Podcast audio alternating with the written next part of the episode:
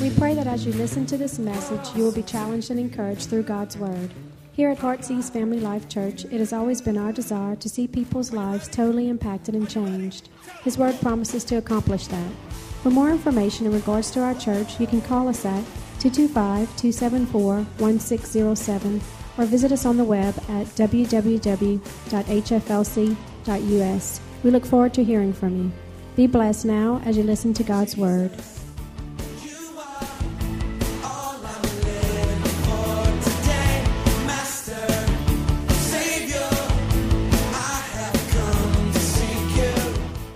Gene, come up here and just take it. Come on, let's give this man an incredible round of applause. Awesome guy. Just be at home and just bless us today. Good morning. How are you this morning? It is a privilege and an honor to be here with you this morning.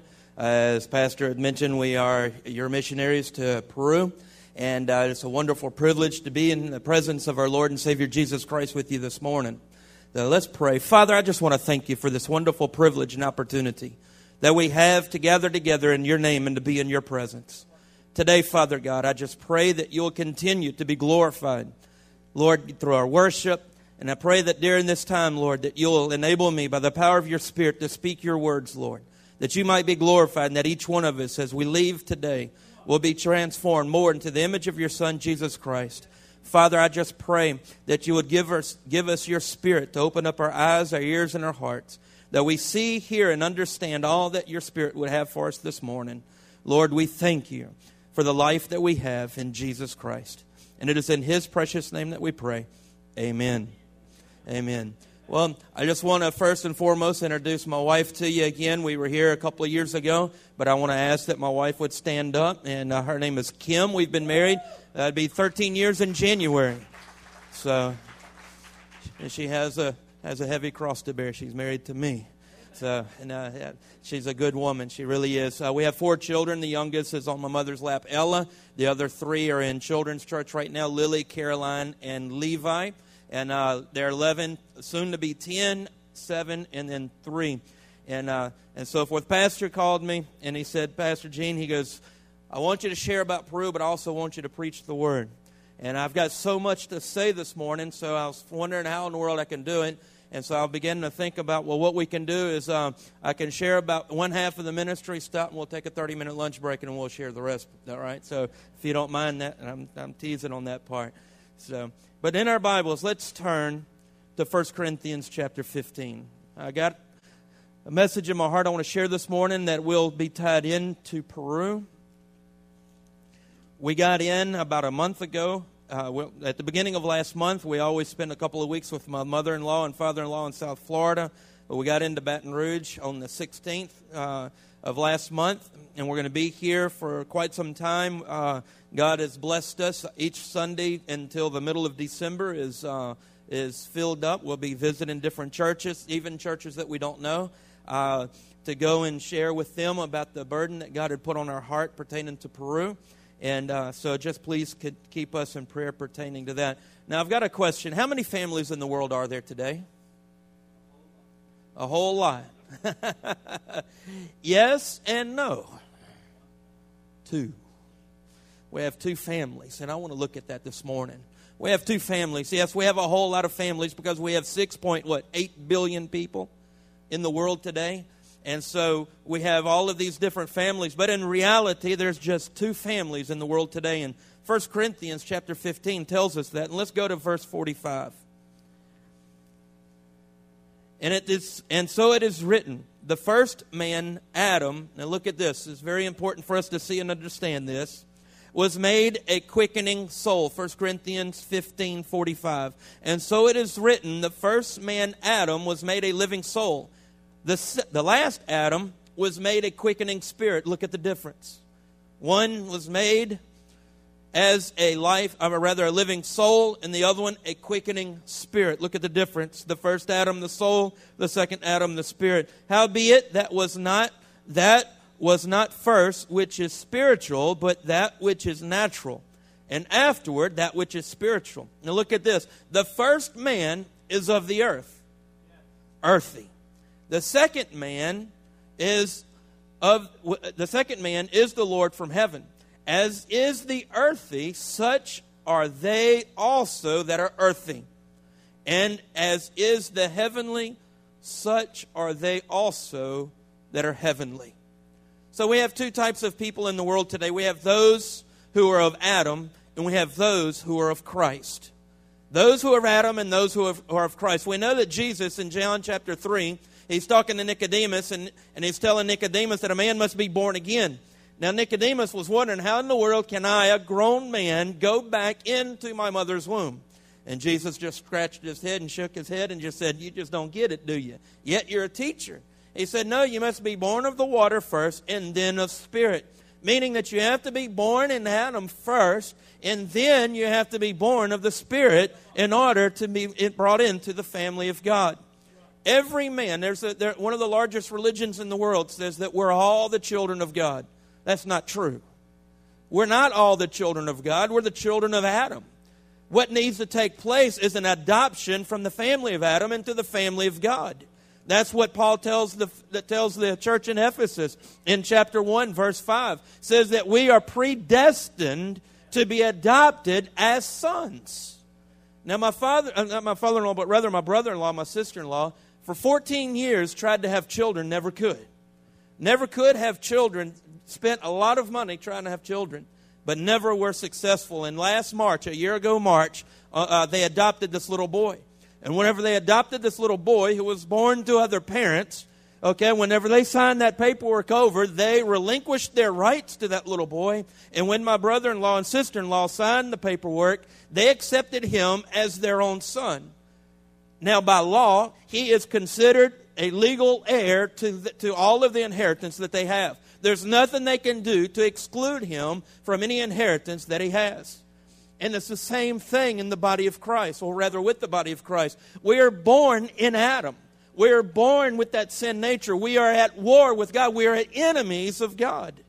But God, showing His love and His mercy towards us, sent His Son, Jesus Christ, that He may die upon the cross, bearing our shame, holding our sins upon His shoulders, so that he might forgive that through him God would forgive us of our sins and through his resurrection give us eternal life to be with him for all of eternity.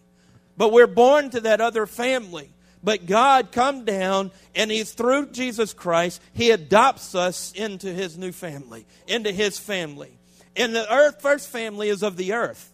All he can do is think of himself. All he can do is do things that pertain to himself. But the second family, the kingdom of God, is heavenly. In fact, Jesus says in John 18 36, when he's talking to Pilate, and he said, My kingdom is not of this world. So we've been adopted, and we have every right. We have every right to the inheritance that God has because we are considered, even as the Word of God says, co heirs with Christ. That's the inheritance that we have. I love very much Psalm chapter 2, verse 8. It says, Ask of me, and I shall give you the nations as your inheritance. That's what missions is all about. It's not going and planting a flag up on the, up on the hilltop saying this part's for Jesus. No, the inheritance that we have is for God to provide souls in our, in our paths each and every day that we can share the gospel of Jesus Christ so that other souls would be adopted into the family of God. That is the purpose of what we are. Now I want to look over here. I want to I want to switch gears just a little bit and let's go over to Romans chapter 14 verse 17. And this is the crux of my message today. I just wanted to establish the fact that we have two families in the world. We have the family of Adam, all who are born in this naturally into this world, and we have those who are of Christ who have been born again through faith and repentance. And then we get to chapter 14 of Romans in verse 17. And look what it says For the kingdom of God is not meat and drink but righteousness and peace and joy in the Holy Ghost. For the kingdom of God is not meat or drink, but of righteousness and peace and joy in the Holy Ghost. Let's think about that for a moment. Let's think about what is the kingdom of God. First of all, I just shared with you what John chapter 18, 30, 36 says that my kingdom is not of this world. Paul here is reestablishing it. He is saying that the kingdom of God is not of this world. Physically, we have to eat and drink. We have to take care of the cares of this present world. But the kingdom of God is not of this present world. It has nothing to do with here.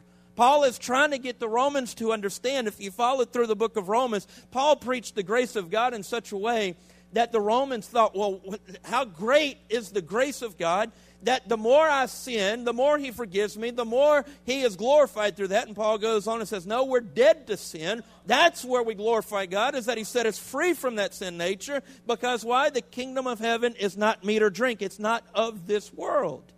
But look what He does say. But it is of righteousness righteousness. If you look at that word righteousness, in truth, more times than not, it's synonymous with justification. And if you look at the word justification in the Greek, it simply means to be made innocent. To be made innocent. Paul tells us also further up in chapter 8 that, the, that Adam, those who are governed by the flesh, are at war with God. They're enemies of God. Everyone that is governed by their own flesh, who lives according to that, really is not a friend of God, but is an enemy of God. And he's saying that the kingdom of God, first and foremost, is that you have to be made innocent. If you're going to be in the kingdom of God, you have to be made innocent, and it can happen no other way but by faith and repentance. And, uh, okay, sorry, repentance and putting your faith in Jesus Christ and what he did on the cross for you. And as I mentioned before, we are enemies of God. Adam is. And so, therefore, as Romans chapter 5, verse 1 says, that we're justified by faith through Christ Jesus, and it's through that that we have peace with God. That's what the kingdom of God is all about. We are at peace with the creator of the universe. We're not at war with him any longer. We have come into him, we have been made innocent in the blood of Jesus Christ. God looks down upon each and every one of us if we have Christ in our heart today as 100% holy because He is looking through the blood of Christ upon us. I'm not saying I'm not another sanctification has another part. We live in this flesh and must be transformed each and every day more and more into the image of Christ. That's a whole nother message. But what I am saying is that we are at peace with God. We have been made righteous in the blood of Jesus Christ. And then it says joy in the Holy Ghost. You look at that word joy, it simply means calm delight.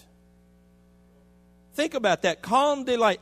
Last year, God blessed us in Peru with some finances to buy us a 4x4 truck. With, before, we took the bus and walked and, and, and, uh, and just did what we had to do. And for the first several months, I was all excited.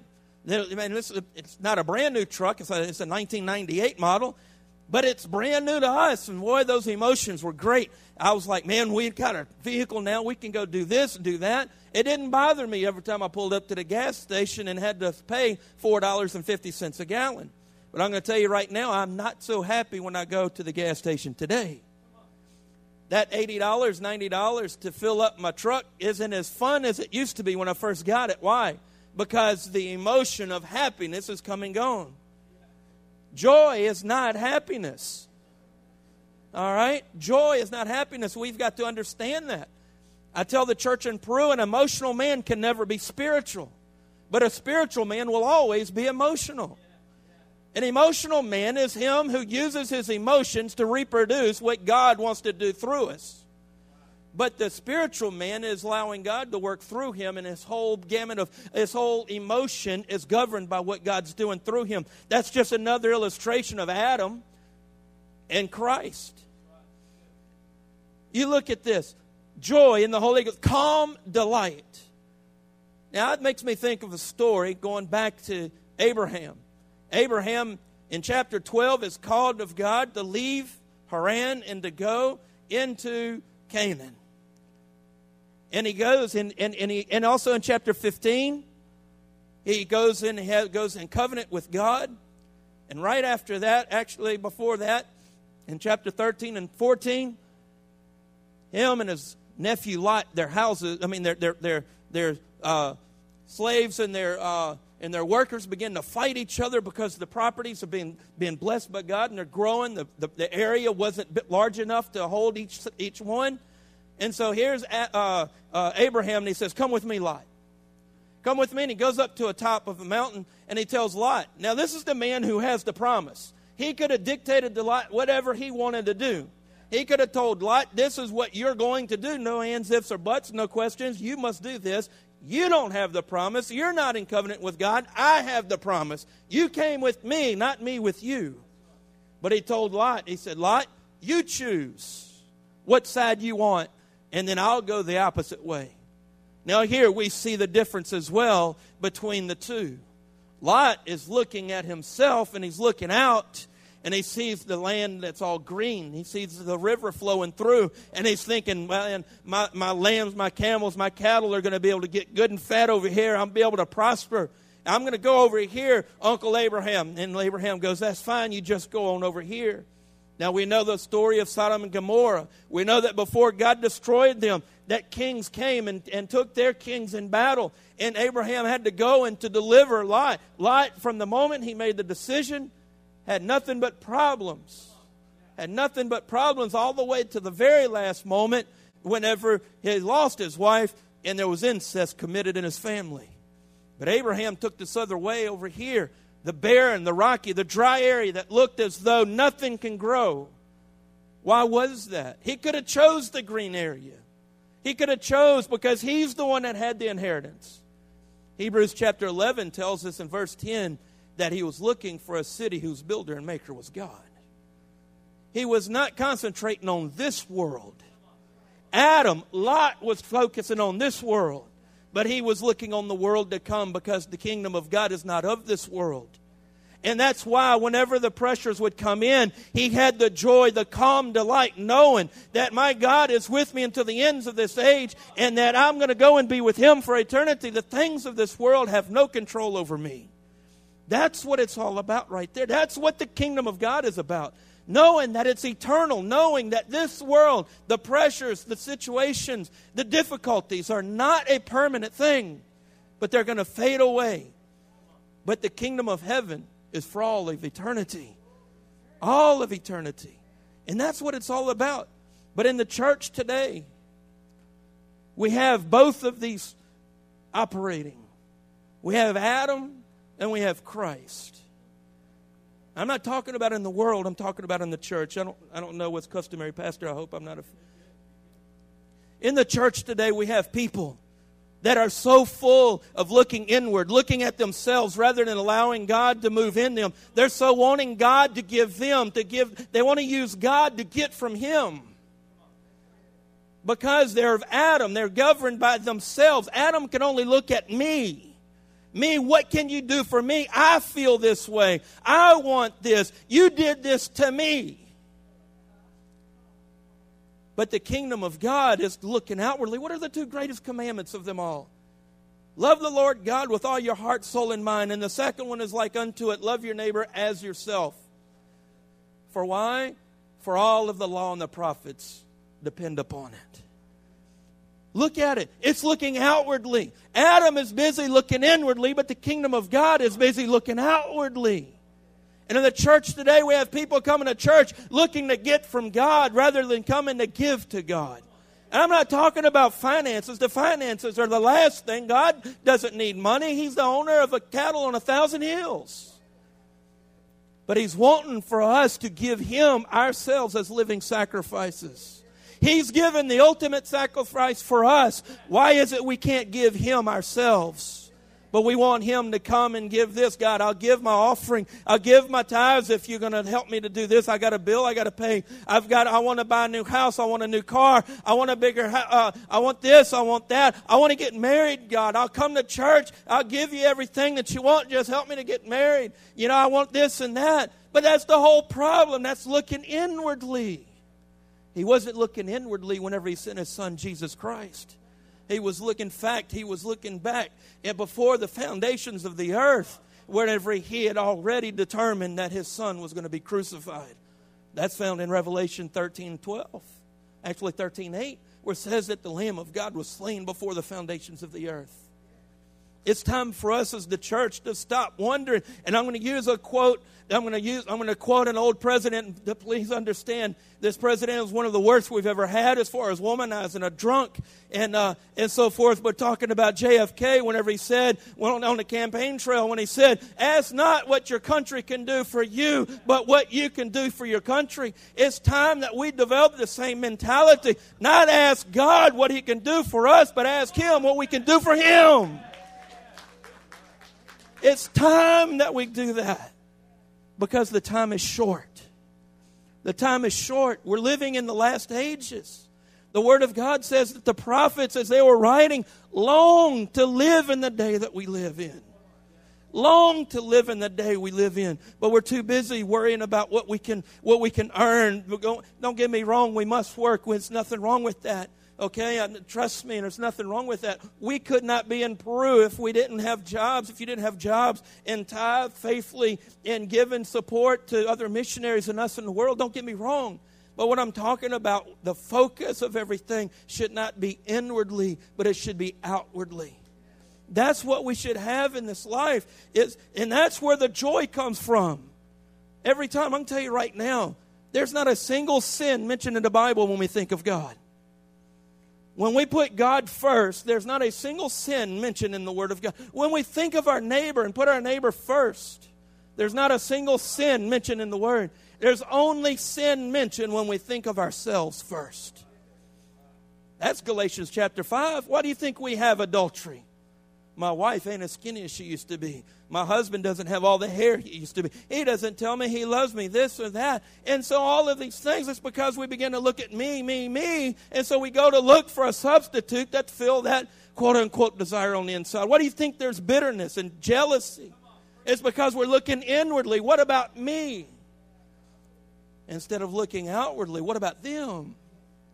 In Peru, where we are, they don't have any understanding of what it means to think of others. It's very far and few between. Even here, that's becoming more and more prevalent. But you'd be standing in a, in a little bodega, which is a little convenience store, if you will, out of somebody's house, and you can stand in line and, and, and wait to your turn, and people would just come in and butt in front of you, never once thinking about you, respecting the line, you know, and, and getting into your place. Man can only think of himself and we've allowed that in the church whenever we come to church, not looking to give God what he desires. That's what happened with Cain, anyways. That's what happened to Cain. He knew what to give God. It wasn't a surprise to him when God didn't accept his sacrifice, but he wanted to give God his best, what he wanted. And because God didn't accept him, he was mad rather than giving God what God wanted. Because he told him that. He said, Don't you know if you do what's right, You'll be accepted. But he chose not to do that.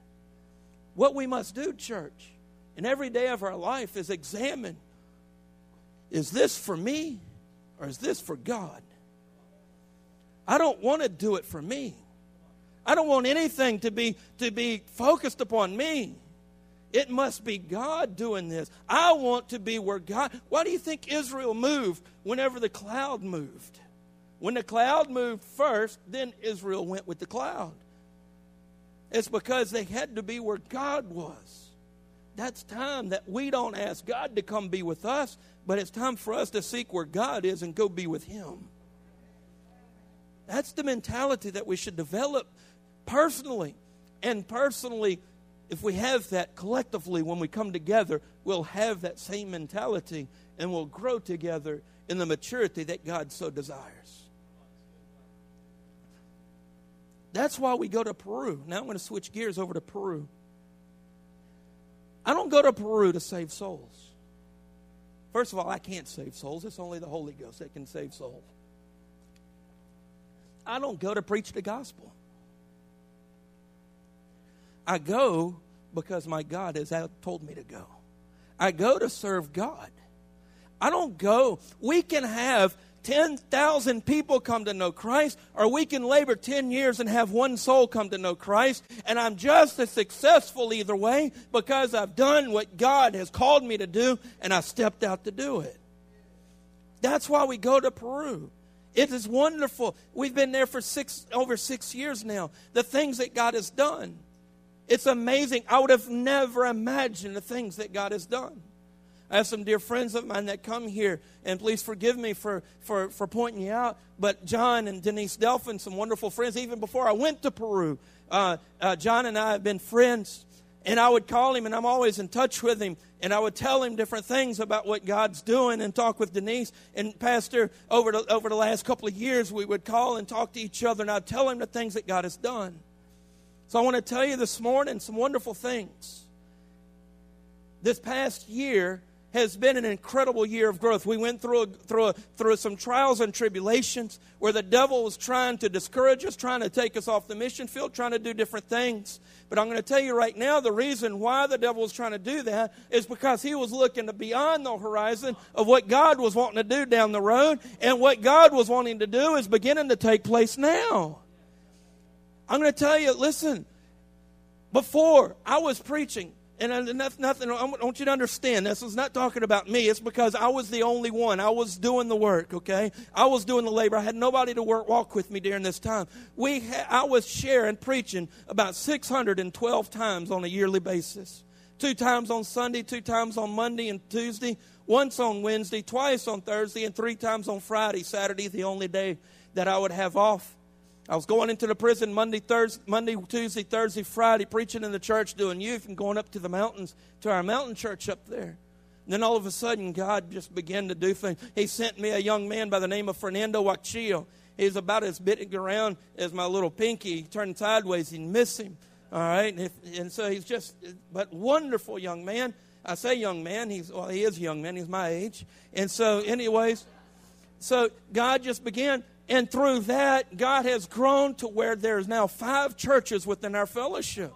Five churches, from one to five churches within our fellowship. We have the main church in Piura. We have the prison church in Rio Seco. We have the church up in the mountains in Piscan. We have a church in Paita along the coast. And we just started a new work in Caserío Miraflores, which is a village about 20 minutes away that the grandmother brings her grandchildren to church on Sunday mornings, but because of the transportation, she can't come at nighttime.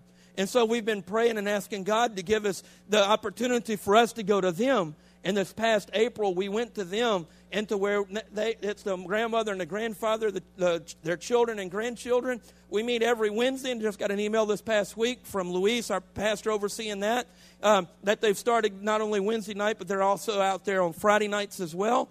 And uh, we've, we've got about between yeah, about 30 people, more or less, just from this one family in church in a village of about 600 people. And so we and we're the only church presence in this church, in this in this village. There's no other church presence there, and we've already done outdoor campaigns, door to door witnessing, passing out tracts. And so God believe God is going to raise that little work up to where it's going to be its own standalone church to where Luis, uh, uh, Luis Pena, our, our, new minister of music and youth pastor, who's going to take over that and going to be the full time pastor. That's just what God's doing. Uh, let me tell you about Piscan. Let me tell you about the little mountain church up in the mountains. When I first started going there, we might have had eight, nine people in the church there. It's just run down. It was just abandoned and, and just it, legalistic as it come. In fact, I, have had a couple of people leave the church because they want to be legalistic and don't want to live in the freedom that we have in Jesus Christ. All right, they look at works. I got to do this or do that. We can't do nothing to attain merit from God. It is given to us freely through Jesus Christ.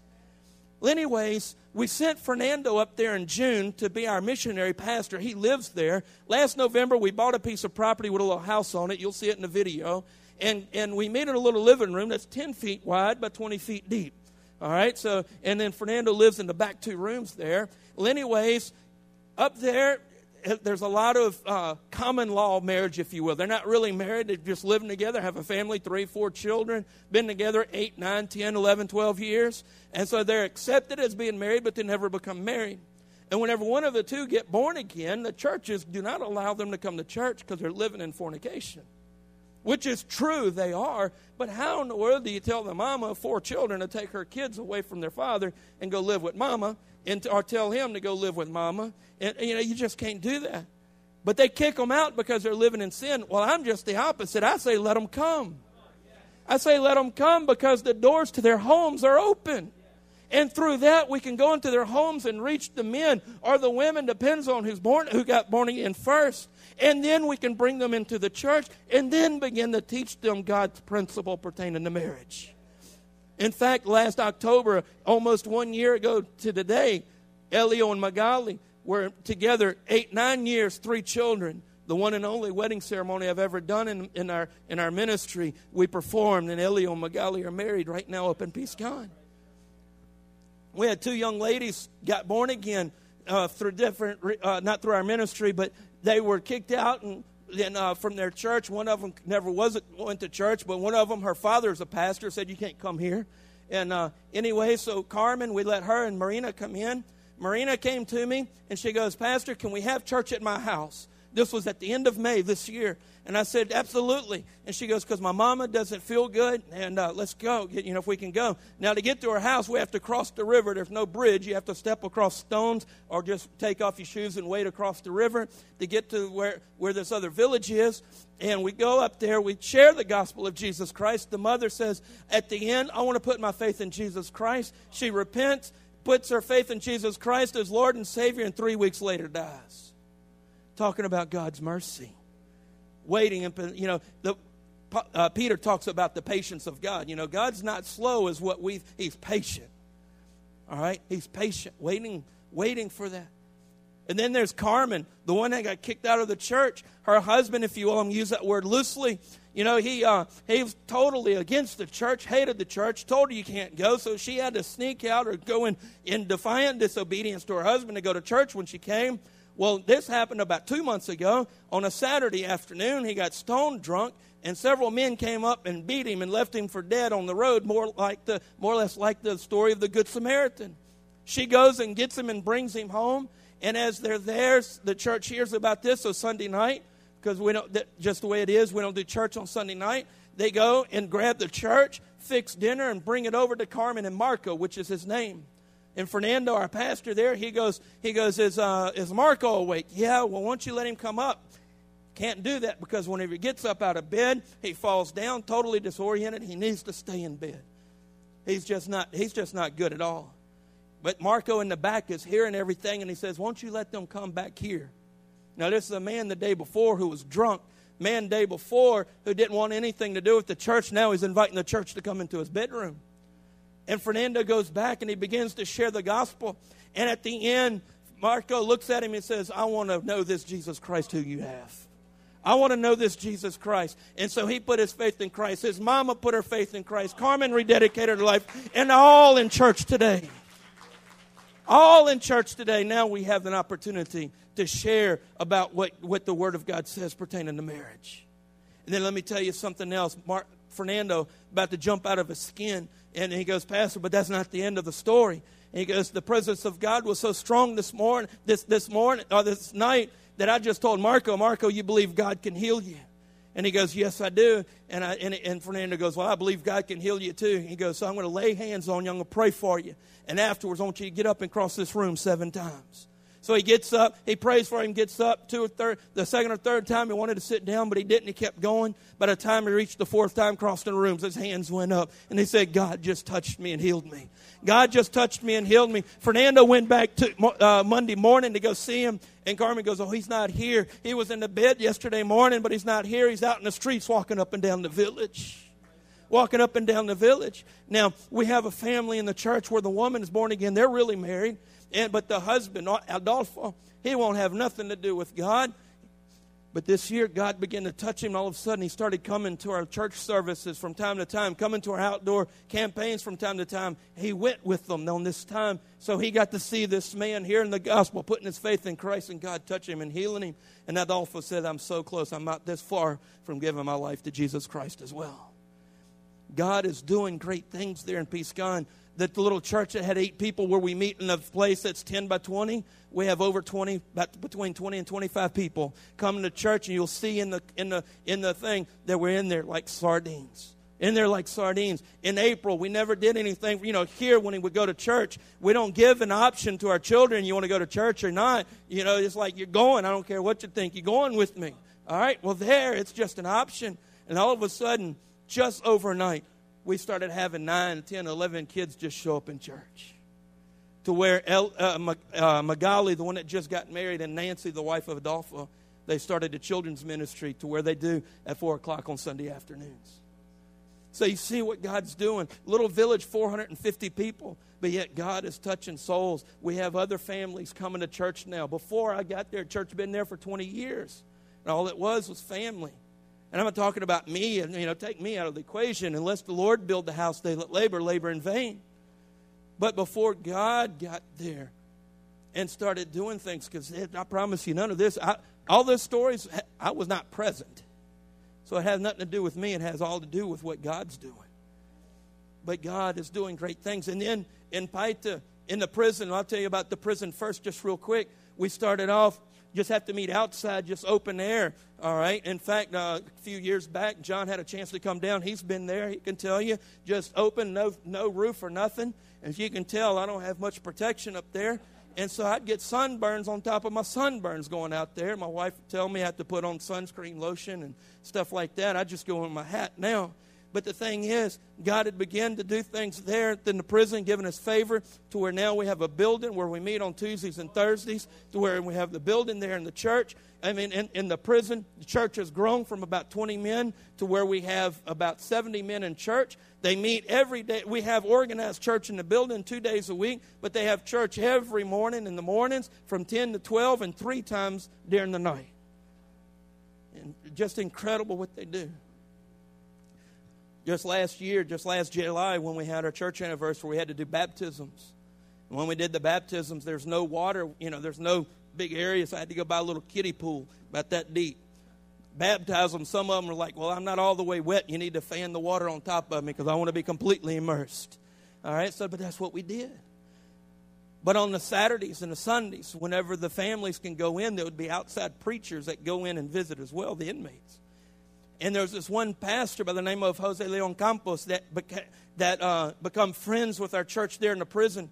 And he began. They began to tell him what God was doing and what and, and about us and about the ministry and the church. And he got very interested. He goes, "I want to meet this pastor. I want to see what God's doing." And in May, I'm, I do not know why I keep saying May, but in December last year, we had our first missions conference there in Piura, and he came to it and he said, Pastor, we've been praying for a while. We want to take our church and come and put it underneath your church, and we would like to become affiliated with you if that's all right.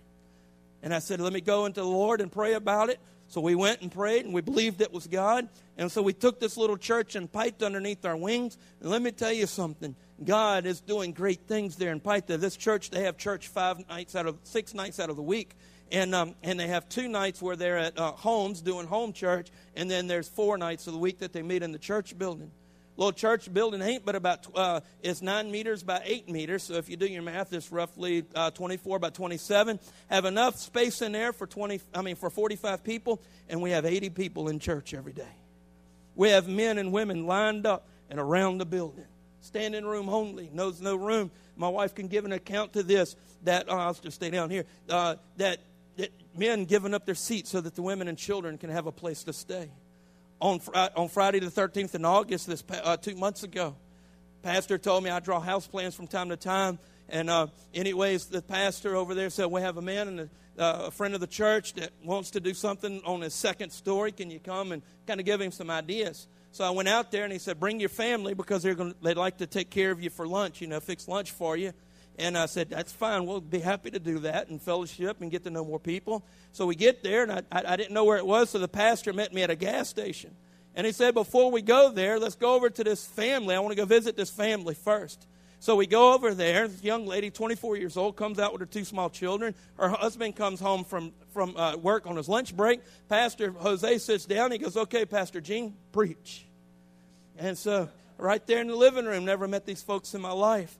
But I shared the gospel of Jesus Christ, and with many tears, the young lady put her faith in Christ. That was Friday. Sunday night was my turn to be in the church preaching, and her and her husband and her family was in church went and helped out with that over that building, that, that second story. And when it come time to leave, I said, okay, it's time for us to go. And the pastor goes, not yet, Pastor Gene. He goes, this man and his son, they wanted to put their faith in Jesus Christ, but they wanted to pray with you. And so we prayed, and both his 13 year old son and this man with many tears as well, who had already before, we knew he was already born again because he had already made the decision, right? He had already put his faith in Jesus Christ. He just wanted somebody to pray with. And so we prayed with him that day, and even him and his son, many tears, put their, made a profession of faith. They were in church Sunday night. In May, we had outdoor campaigns there. And as we were there, one man come to know Jesus Christ through two, two nights of service. And this one man, he was married and his wife didn't like it too much that he was going to church, causing problems. And so the pastor said, Let's go and visit this family. We get there, the husband couldn't get off from work. Little room, I'm talking about the room about the size of three rows of pews right here. And that's everything. Their bed, that, that, that's their whole house. Just one room, sand floor. And, uh, and she was there with their little one year old boy. Pastor took the boy from the mama, gave it to my wife, and, uh, and we sat there and sat on a five gallon bucket in, in her one room house and shared the gospel with her. And her, with tears, put her faith in Jesus Christ Sunday night. Her and her whole family was in church. That's what God's doing, saving souls and whole families being put in the church. And I, we know the church can't do nothing, but it's when we come together, gather together in the name of Jesus Christ, He's here with us. And that's what it's all about. That's what it's all about. And then you got Piura. I haven't even talked about the home church. God had been growing and blessing all these other areas to where we needed and had the need to have a pastor. And so we put a pastor. So I, I, prayed. I talked to Fernando and I prayed and I said, Fernando, we, you know, we, we need to have a pastor that we can put in charge of the church here. And so after a time of prayer, there's this young, I say young man, this gentleman, he's older than I am. Uh, it's gentleman Ronaldo Guerrero, who's the pastor of this other church but he wasn't pastoring at this time. I'd heard about that, and I just went to him and I said, Ronaldo, this is my need. I need this and this and this, but this is what I need for you to do. I need you to pray to make sure it's God's will for you. I have the need, but you have to determine if it's God's will for you. About a month later, he came to me and he said, Pastor Gene, I believe it's God's will. He came on board, but before he ever started pastoring, he said, I just want to be a member in the church. Don't, don't introduce me as a pastor of the church, nothing. I just want to be a member of the church so that the church can get used to us. Came on, and whenever he started pastoring, he, he, he received no salary whatsoever. He just came and pastored. He sold pots and pans at a little street kiosk right there by the, by the market. Hardly made any money. He's got, a, he's got a special needs son at home, 26 years old. Never asked me for a single dime. But I'm going to tell you right now, he's faithful and pastor in pastoring that little church our last Sunday in church and, and uh, uh, at the end of August, before we traveled in, he stood up on that pulpit with many tears saying, Pastor, you don't worry about a single thing. Everything's in good hands. You don't have to worry about a single thing. It's all well taken care of. And I can tell you right now, I've talked to him this week. He's taken care of everything. Not only has the, not only have, have we put in installed a new pastor, but the church has grown to where that, uh, we have about 50 people in church on Sunday mornings. We have 60 chairs in the building, and we're already, and, and, and so we, we get pretty tight. Children's church, we in a little room that's about 10 by 10, and we got 18 sometimes. Well, actually, more around 16 children. Don't want to use that pastor math. Pastor math is where you add about 20% to everything. All right? But oh, that, oh, the pastor said no. That's evangelism. that's, that's the evangelism math. But uh, but getting back, we're just so squished up in there, and we don't have any means by which to grow. We don't have any means by which to grow, and the church is growing. Just just last year, we received 2,600 soles and, and tithes. That's it for the whole year. That's an average of a little bit more than 200. That's less than $100 a month. And uh, and I just told them, I'm kicking you out of the nest. It's either fly or die. You're gonna, I'm, you're not gonna, I'm not gonna pay for everything. But it's time for you to take the stand. You're four years old now and it's time for you to grow up. And you know what? In, in May, we had to put a new floor in the church. We had 1,500 soles. We spent 1,200 of, uh, and I didn't put, I just put down just a little bit to just kind of help out, loosen the budget up a little bit. And at the end of June, our sound system went kaput. We had to put in a new sound system. We ended up putting in a, a 12 channel uh, console mixer with the power in, incorporated in it and 600 feet of cable and all of the connection points into the uh, platform. About 2,000 soles, I didn't have to put out a single penny. In two months, it went from 200 soles a month to where we're averaging about seven to 800 now. Just like that. I've not done anything. I just was telling them it's time for you to put your trust in God first. You honor God first, seek ye first the kingdom of God, and then all of these other things will be added unto you. So they've begun to do that to where now Ronaldo receives a small salary. They pay part, I pay part. As the church grows, my part goes down to where Ronaldo is totally supported by the church. That's what God is doing. Let me tell you, it's real quick. I'm, I'm running low on time, so forgive me. About six months ago, I was coming across eBay, and, and, and I, on eBay, I come across this FM radio transmitter. And I'm thinking, why don't we do something radio ministry wise? You know, I mean, it can't be that bad. And so I went and talked to this pastor. It was, it was, uh, you know, 200 bucks. You know, I was thinking, well, if anything, I can reach just my neighbors or something. So I go and I talk to this pastor about these, about these, about radios. And by the time he got through, the cost of the investment and getting licensed and everything else was going to run between five and six thousand dollars. And I'm thinking, well, if I've got five or six thousand dollars, I want to invest it into a building. A building is more important to us than a radio ministry because that would mean God has a permanent place that He can call home, as far as a building is concerned. I was over in Paita one night. Pastor Jose came up to me and said, Pastor Gene, young man wants to talk to you. So I go, pull him off to the side. Yeah, let's talk. And they said, Pastor Gene, my name is John and I have this radio that is fully licensed. Just last week, I got our license in. Our call letters are 103. I mean, our, our frequency is 103.7. Our call letters are Adonai, and I want to take this radio and I want to put it underneath the church. City of 90,000 people, Paita. And us pastors, we have three hours a day that we're on the radio. The rest of the time is dedicated to music and so forth. But we have three hours on the radio in this city of 80,000 people. That's what God just, just, I mean, that was just a fleeting heart. You know, my, my wife will tell you, I don't, I chase everything that sticks its head up. I mean, if every thought that comes to my mind, I start researching, what can I do? How can I do that and this and that? And, and you know, we just, well, we'll just count that as one of those thoughts. And here's God, you know, you need to delight yourself in the Lord. He'll give you the desires of your heart. Just think about that. And then the last part, I'll tell you about the other half, but it won't be as long as the first half, I promise. After getting the vehicle, I didn't know any pastor. We were friends with four pastors only from one church. Didn't know any other pastor. Personally, by name basis, I knew a couple, but didn't have any relationship with any at all. Because of the truck, we were invited by this other church that we knew to go on a missions trip with them. Me and my family, we piled into the truck and we drove. Never, I've never driven far from where I've, I've always been. The kind I don't do a lot of traveling while I'm there.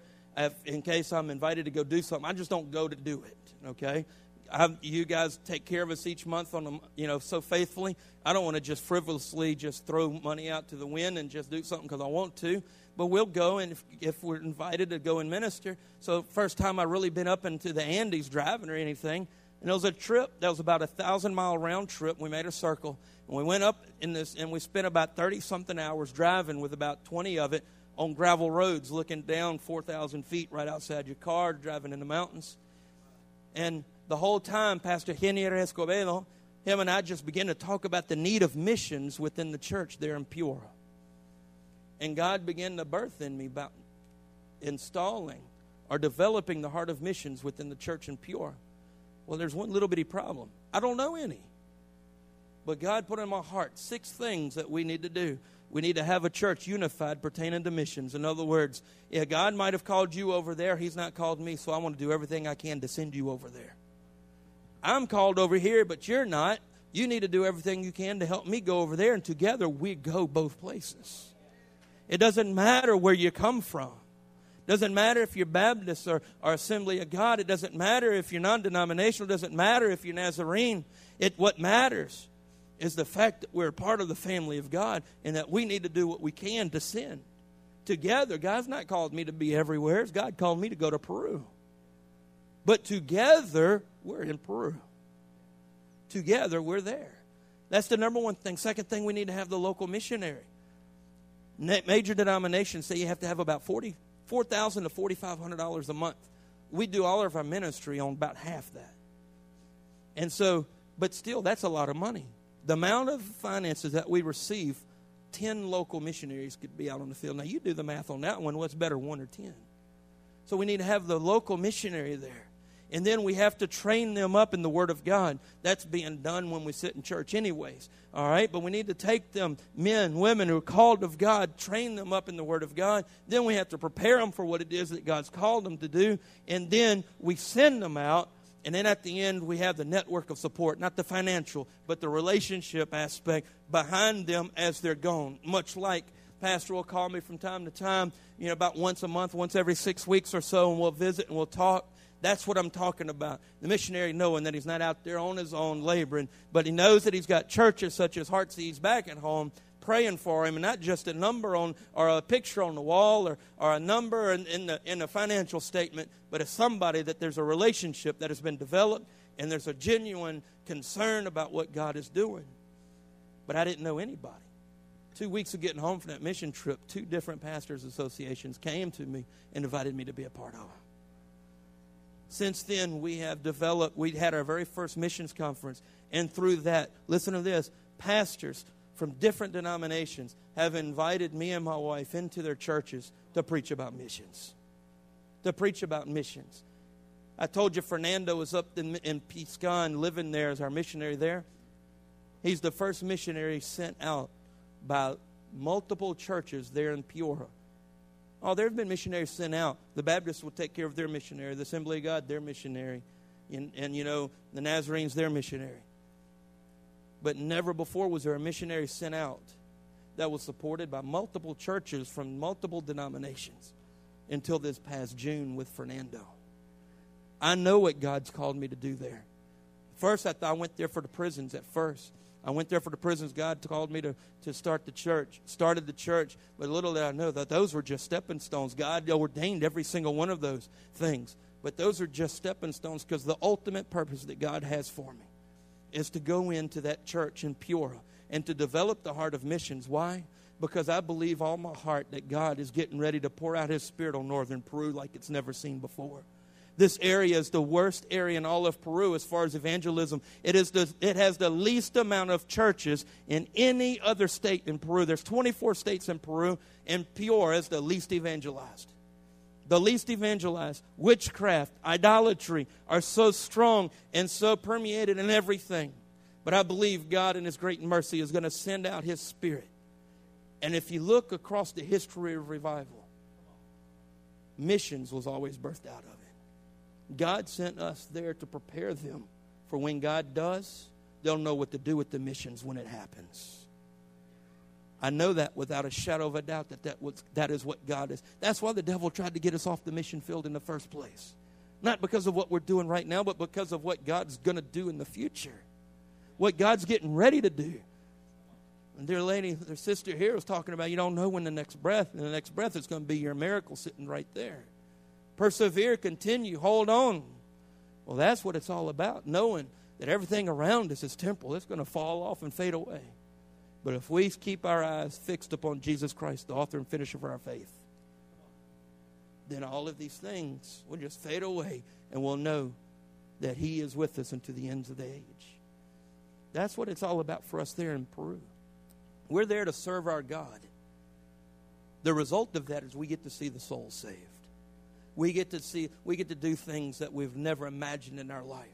That we get to do the different things. Those are the results of giving our lives to Him. It is unlimited. You know, I'm going to close with this. So, brother in the back, get the video ready. The greatest thing a man can do is to allow God to deal with his heart. It's not something that we do with our hands. In fact, I'll put it this way there's only one thing that's in competition with our time with God. And that's what we do for God. We get so busy because why? That's man's nature of doing. We can do, we can do, we can do, we can do. The whole time God says, Be still, know that I'm God. Let me tell you something. The greatest thing that you'll ever do in this life is allow God to deal with your heart. And I'm going to tell you right now, it's unlimited what God can do in you. And it's unlimited what God will do through you. But it all begins with you allowing Him to examine those areas that you don't want nobody to look at. It's all about you letting Him seeing what's in there. That if anybody knew about that, you would just be on your own because nobody would want to be around you. But you know what? My Bible tells me in Jeremiah 17, He's already examining our hearts and that He's already going to give us the recompense or the reward of the works that we have there. Let God examine your heart. We do have the need. Pastor talked about it earlier. We have the need to build three. We have this church right here. This is the proposed building. We want to build right here in Piura. Might as well be asking for a million dollars because it doesn't matter. It's just a lot of money. $120,000 is how much it's going to cost to build this building. Buying the land and building. Third world country. Man, I heard of people building churches for 5000 Yeah, in Peascon, I can do that. Piura is the, lar- is the most expensive place in Peru. The place where we're living, or not living, but have church at. I asked him how much he wanted to sell it. $352,000. American dollars. That's unreal. That's not right. Went around the corner, another house, $333,000. We can build this building. We can buy a lot, build this building for $120,000. Seat almost 100, about 170 people. We have room for growth. We have classrooms up at the top. Pastor can have his office, and he can stay there instead of going back, you know, and uh, and ministering out of his house, kind of thing. He can go to the church and be available for the people as they're as needed. Peascon, we have the need to build a church. You're going to see on the video. I already told you about Paita, space for 45. We have 80 in church. But you know what? The finances are not the problem. Told a pastor, I said, Yeah, my God owns the cattle on a thousand hill. And he goes, Yeah, I just wish he'd sell one from time to time for me. But you know what? That's not the result of Gene or Kim Gale or Wisdom's Call Ministries. That's God's. God's going to build that building.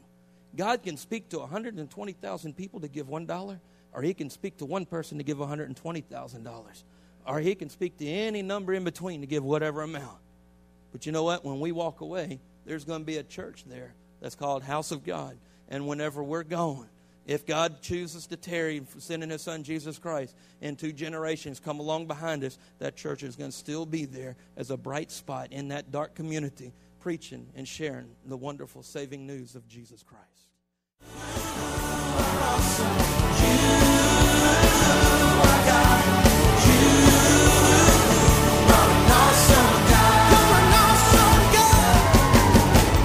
We would like to thank you for listening to this message today. We pray that your life has been challenged by what you've heard, but we also know it will be changed as you put God's Word into effect. At Heartsease Family Life Church, our doors are always open to help. If you need any more information or just a friend to listen, we are here. Call us at 225 274 1607 or email us at pastorp at hflc.us. Remember, put God first in your life and everything you do will prosper. We look forward to seeing you soon. God bless.